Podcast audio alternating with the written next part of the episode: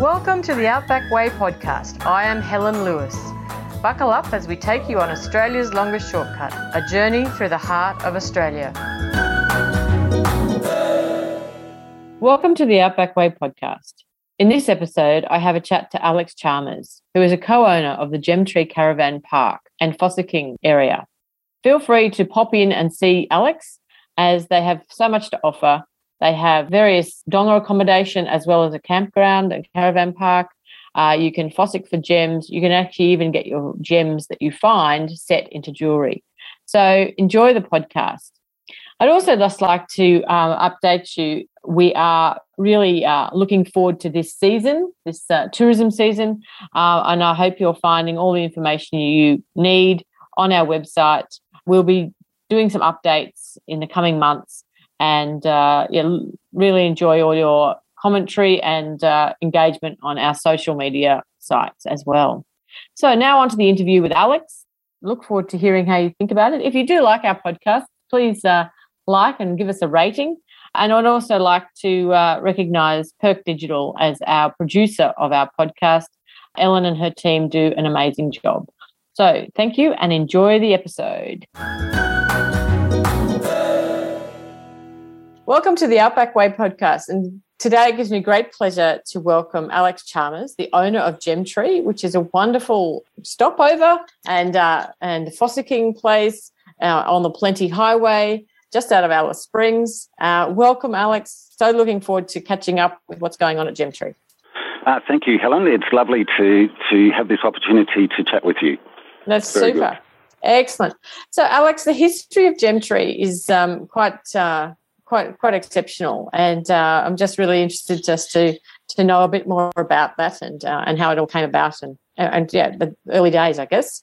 Yes. So, uh, history of Gemtree. Gemtree's been here for oh, maybe just over 30 years. So, and, and the reason for Gemtree coming into existence was the then uh, station owner. Um, we're we're situated on Alcoota Station, which is now Indigenous owned property. But 30 years ago, the then owner, Tommy Webb, um, approached a guy called Graham and said, Graham, if I give you a 100 hectares of land, would you be able to ensure that the fossickers that, uh, that have been camping all over Alcoota and camping at his bores and, and disturbing his cattle and so on, would they be more or less contained or have somewhere to stay? You know, could they have somewhere to stay um, at this place? And Graham said yes. So 100 hectares was excised off the pastoral lease and given to Graham, and Graham then built the facilities, you know, accommodation, amenities block, and a small shop, with a view to having somewhere for these long-term fossickers um, to, to stay and not interfere with the running of the, the adjacent cattle property. So that's, that happened about 30 years ago, and really over the, the subsequent years, Helen, the, the visitors that we get to Gemtree, that mix has slowly shifted from uh, fossickers who may fossick full time or they'll go fossicking for six months of the year. You know, it's, it's absolutely their passion. Yeah. To now a blended mix of of um, our interstate visitors who migrate north for summer, for winter rather, to to escape the southern heat. Um, a mix of grey nomads and young families coming to stay and, and experiencing fossicking for the first time, plus we still get a number of long-term fossickers who might come and stay here for three months or four months, and they'll go out to the fields every day to do their thing. Mm. Oh well, that's really great, and that diversity of, and it's interesting for people who who are just travellers to actually then meet fossickers, like you know, hardcore fossickers, because you know they're just they've really got a very different lifestyle, and uh, and I think that's quite unique, you know, and and it's an interesting dynamic to to understand, isn't it? It's an interesting way of life. Helen, you're absolutely right, and and you know there's so many stories with our travellers, our visitors. You know, will come down and talk to us as they're checking out or coming down to buy something from the shop, and they'll talk about you know how they've met fossickers staying in the park, and and and these lovely fossickers have educated their children about all sorts of rocks and shared samples with them. Um, so there is. You're quite. That's absolutely spot on, Helen. Mm, There's this mm. dynamic and sharing of information, right? Um, yeah, yeah. which everyone just loves. Right? Yeah, that's excellent. Yeah, that's fantastic. And so then. Uh, the fossicking is so huge. And what, what sort of uh, gems can people find at uh, Gemtree? so, predominantly, um, there are two types of gemstones found here. Firstly, uh, zircons, and um, they're about 15 kilometres from here. So zircons are naturally occurring and zirconias are man-made. So a zircon, when it's cut, um, looks fairly similar to a diamond, um, and the colours that they find really range from clear, which is beautiful and quite hard to find, to a very pale champagne, and some, and even more rare, um, a pale pink, which are quite mm. stunning. Mm. So there's the zircon fields, and then in much more abundant are garnets. So there are several garnet fields um, that people can go to and mm. find garnets. And of course, garnets, when they're cut, look like rubies. They're a dark yeah. red colour, and they also yeah. can be quite stunning. It's the birthstone so for January people. Yes, correct. Absolutely correct. Excellent. Um, and yeah. the Harts Ranges, which are close by uh, to us, Helen, people have mm. found all sorts of stones you know, over the years there. So all types of gemstones, but fairly hard to find. The two most predominant ones and, and easy to find are zircons and garnets. Yeah, so yeah, so the zircons and the garnets. Yeah, okay, good. So when people um, find find a gem, um, you know, out fossicking, um, there's what's you've got some facilities at Gemtree for you know a little bit of work on those, haven't you? We do, right? So um, so there's a number of ways, uh, several different ways for people to access gem fields. There are public fossicking areas which anyone is welcome to go to and look. Um, we also offer tours, daily tours that you know depart in the morning, a tag along tour. Mm. And um, so we will take people out. We'll show them how to fossick and how to recognise the stones in the rough. Um, once we're comfortable that they know what they're doing and they, they can pick a zircon or pick a garnet, then they're welcome to stay on the fields for the remainder of the day, or you know, say till about two or 2 or 3 p.m. Yep. The last bit of that tour is then coming back to Gemtree and into our gem room where one of our um, sorters will sort the stones that the people have found. And really, sorting does two or three things. Firstly, it determines which stones are worth cutting and which ones are not because they may have flaws mm. in them. And with the stones that are worth cutting, what size they would be in mils, right, millimetres. So, you know, yep. if this zircon was uh, should be cut, it would be a 3 mil, 4 mil, 5 mil, 6 mil stone. So absolutely that's part of the tours to, to come back and have, um, have the stones sorted. There's also uh, a range of jewellery uh, for Gemtree that those stones that uh, can be set in and ordered. Um, so people can order jewellery um, with the stones that they have found themselves uh, being cut and polished and set into those settings. Oh, that's nice. And that, it? It's a really authentic thing to take away from a, you know a place you've visited. It is, and and people love it, right? Because it, it's mm. it gives a lot of meaning um, to a piece of jewellery if they've found literally dug the stone themselves out of the dirt. And I remember a couple of years ago bumping into someone in Victoria, uh, a lady called Jenny, who very proudly showed me her ring and said. I dug this stone at Gemtree out of the ground 20 years ago and still loved her ring 20 years later. And so and that meaning because she had found the stone herself. Yeah, that's um, right. Exactly. Yeah, yeah, no, that's very good. Excellent. And Gemtree is on our artisan trail uh, because of the gem, uh, the gem crafting that um, that it goes on. So we are we are part. You are part of our artisan trail of art and artisans. That's really good. So then, also though, um, and obviously with these people coming, you've got lots of places. You know, what, what are the options for people to stay at Gemtree? Uh, yes, Helen. So there's a number of options. So uh, we do have the park, uh, which is like a caravan park, or is a caravan park in a bush setting in the Mulga Scrub. Mm-hmm. So powered sites and unpowered sites. We're currently running at about 40 powered sites uh, and more or less an unlimited number of unpowered sites, but about 40 named uh, unpowered sites. We also have some accommodation, five ensuite uh, rooms. Um, two family cabins at Fleet 5, um, and then a number of just uh, just plain rooms with an air conditioner fridge, uh, single rooms and twin rooms. So about 15 or 16 rooms all oh, up. Um, have you have you increased those? Because I, I didn't realise there were so many. Have yes, we have. Ah, yeah, so right. two or three years okay. ago, we added um, a number of ensuite rooms. Oh, lovely. Uh, to, okay. And and some the, the single rooms and twin rooms were added to the mix. Mm, mm. Oh, that's excellent. Because yes, uh, and, and the thing is, what's so good about that is because people can, you know, we can drive from, um, you know, when we talk about it, you know, Winton to Boulia, and then Boulia to Tobermory, and then you know Tobermory, you can actually get to Gemtree in a day, like it's a lovely day trip. And then you know, and then knowing that you've actually got a bit more accommodation now is excellent because that's always been a little bit of a limiting factor of being able to to stay. So um, that's um, correct, that's awesome. Helen. That's you know that's not not all of us tow a caravan or a camper van, right? No, that's um, right. Yeah. A, a, a, lot of us travelling, um, you know, we might we'll have a terrific four wheel drive, but we're not necessarily towing something to for for accommodation. So it absolutely meets that market, and mm-hmm. and the demand has been um, quite big for for the accommodation on site. And there's another market that um, it helps with too. So people from Alice, so close by, might yes. want to come out on a Saturday night or for a night, and they know that they can come to Gemtree. There's accommodation here. They don't need to a tent or tow a van out or something. So it's really opened up the range of uh, people that can come and experience Gemtree. Yeah, that's right. And that's good because we do talk about people can actually get a bed every night across the Outback Way. It doesn't have to be a caravan camping exercise. Um, people yes. can actually have, you know, they can have a choice after, you know, across the Outback Way, it's five stars or millions of stars, but, um, you know, and everything in between. So I think that's where um, just knowing that there's more beds at uh, Gemtree is, is a wonderful outcome because that you know that really does that really does fill that gap of travel because you know hours to Boulia is a good eight hours um, and that's maybe a bit long for some people whereas stop at Gemtree after six hours and, and you've still got some daylight and a place to enjoy. So plus it also means you've got all the activities to do the next day when people people wake up, which is wonderful.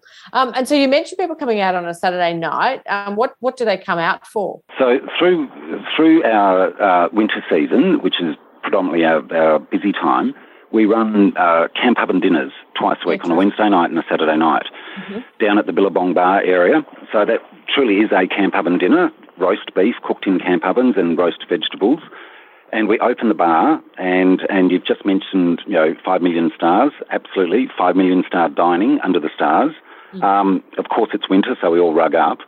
So that's incredibly popular, Helen. There are nights where we will exceed 100 people for dinner, sitting out um, yes. at tables under the stars, and it's a fun night. It really is.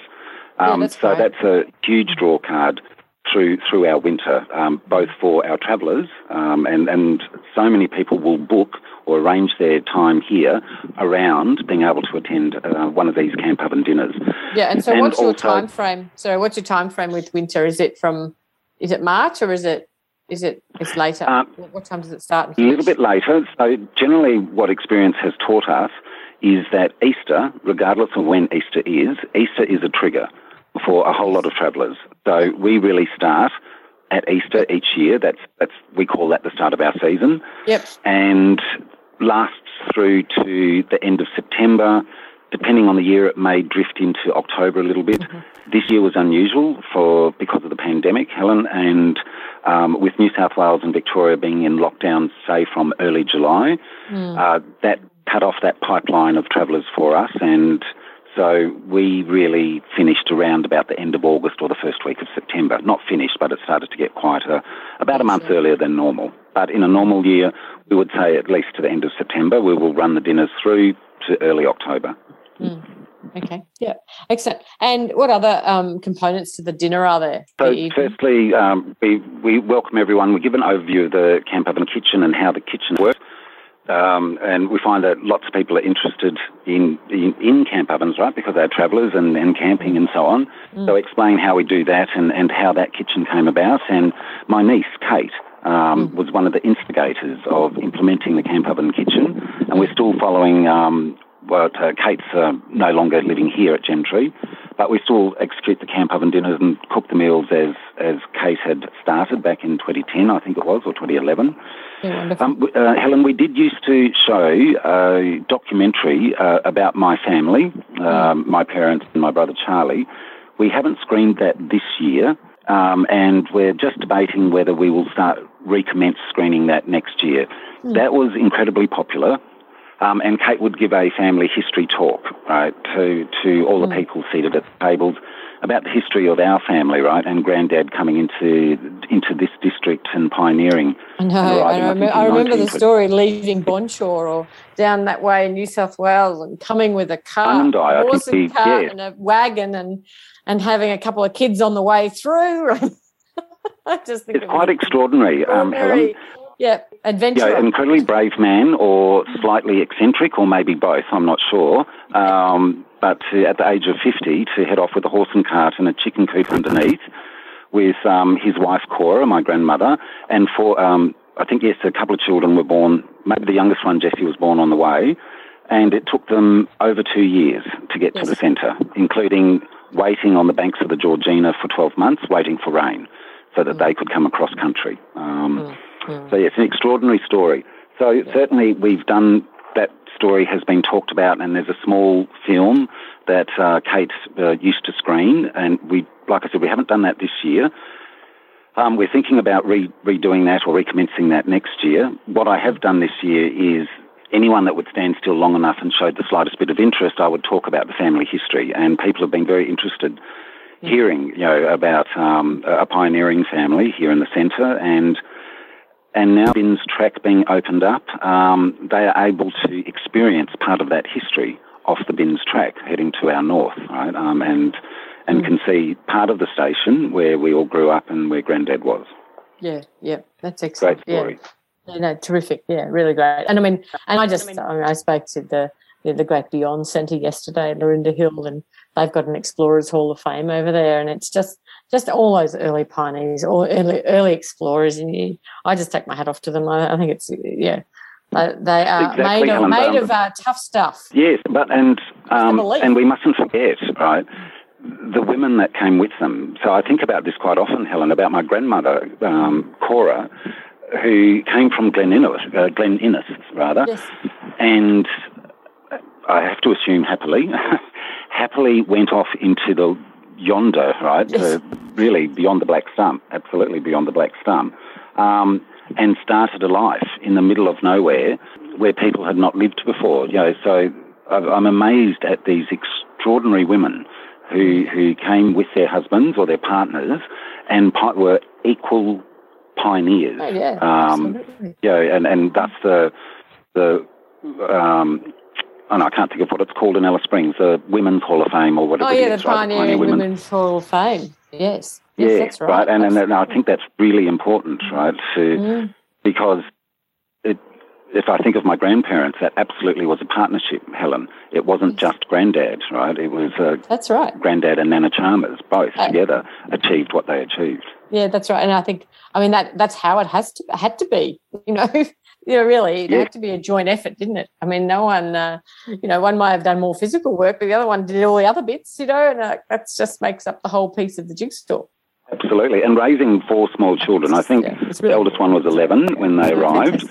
Um, and and it was what three days travelling to get to Alice Springs, the closest town, and raising four children, you know, in the middle of nowhere, knowing that any medical help or anything was three days away, right? and and not even a that that's before um, pedal radio, any of that. So no communication apart from a, a camel train once every three months that would bring three months worth of mail, um, and then take wool away. So yeah, extraordinary people. Yes, so fascinating stories and um, and wonderful histories. So the um, and so then uh, I guess with uh, Gemtree, you also offer fuel and and you know there's there's a you know you can get a nice burger and um, everything. If people are just driving through and just want to pull in, they can and and uh, top yes, up. And, so absolutely, Helen. It's truly the definition of a mixed business.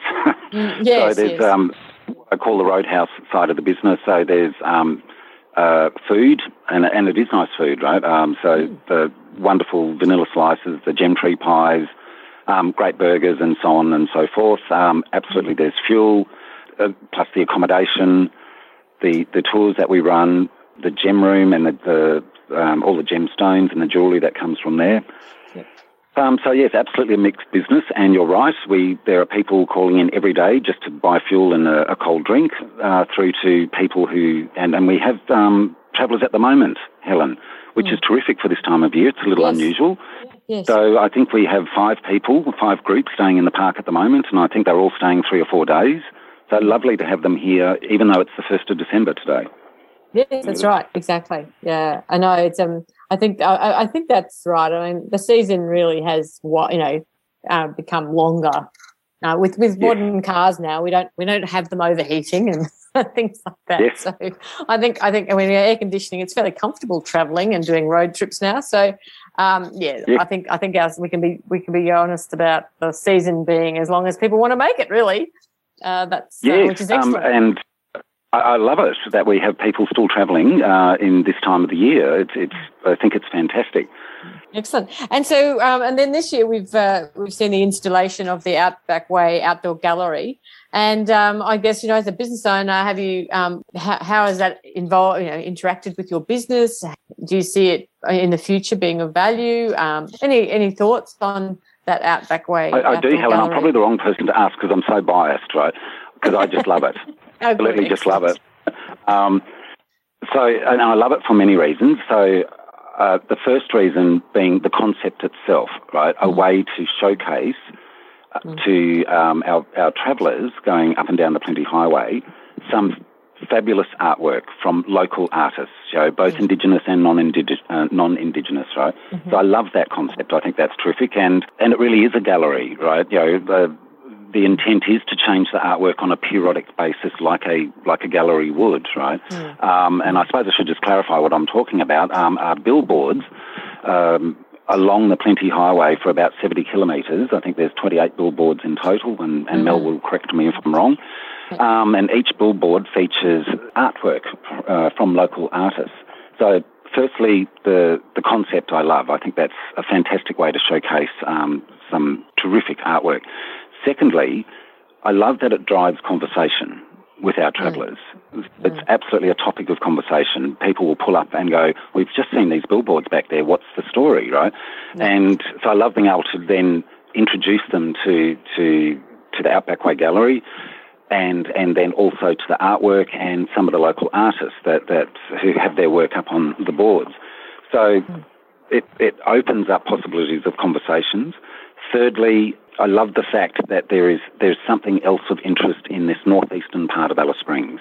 Right? And yes. and and I think I believe it's quite unique, right? So I feel incredibly lucky that along the whole way of the Outback Way, all, all 2,400 kilometres, the 70 kilometres of billboards is, you know, we are bookended here at Gemtree yes. by these billboards, which is just, yeah. so I love it.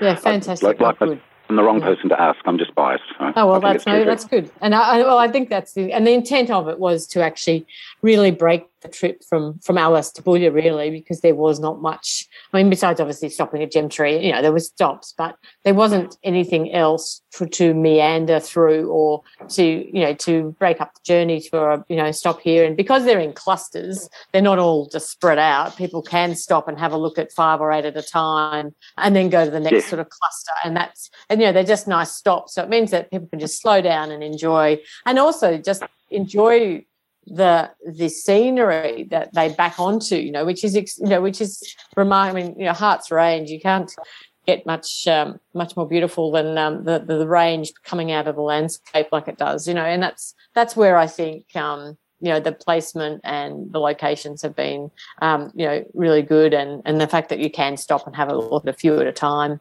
make a lot of sense. Yeah. So yeah, it's good. Hmm.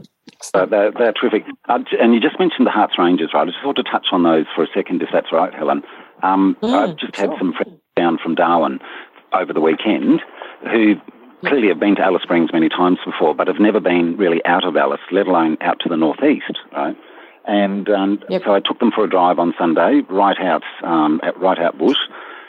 And I had said to them, we'll drive past the Harts Ranges, which I think are just the most beautiful ranges in Central Australia. And when they saw them, mm they were just gobsmacked. They are so stunning, those Harts Ranges. It's truly a quite extraordinary vista.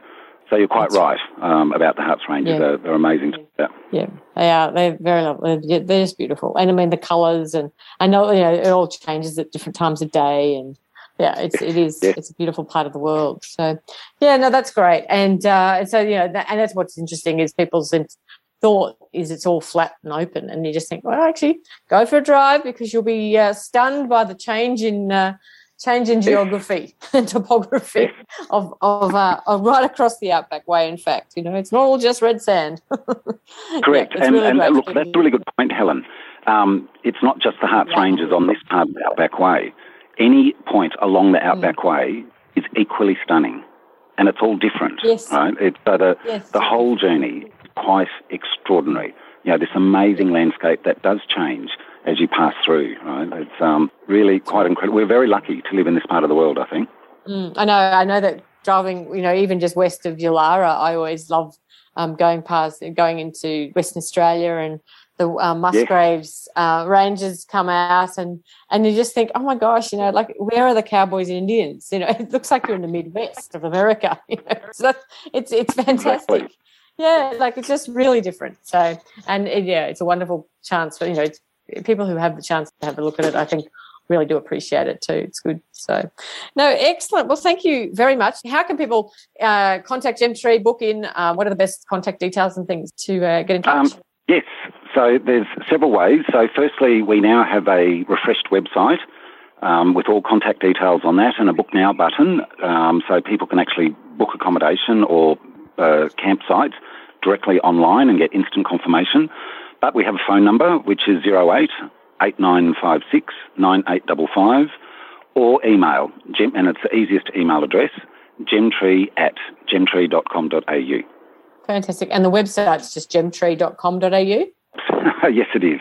Excellent. Oh, no, that's excellent. Thanks, thanks, Alex, so much for that. You know, just really great uh, overview and update on on what what's on offer at Gemtree, and it's certainly worth a stop and um, a few days stay. By the sound of that, I'd love to come and find a, a zircon or a, garnet and and uh, yes. and have it have it set. It'd be an awesome uh, memento. So thank you. It's wonderful. It's lovely chatting to you, Helen, and thank you for the opportunity. Thank you for tuning in to the Outback Way podcast. The show notes will be on our website at outbackway.org.au. If you are enjoying our podcast, please leave us a review. And if you're really enjoying our podcast, you may like to become a contributor through our Outback Way store. For $5, you can help with the production of our podcast. Please stay in touch. We'd really love to hear your stories. Connect with us on Facebook, Instagram, Twitter at Outback Way One. And finally, thanks to Perk Digital for producing our podcast, making your journey through the heart of Australia on Australia's longest shortcut easier. Please travel safely. The Outback Way podcast is all about your trip.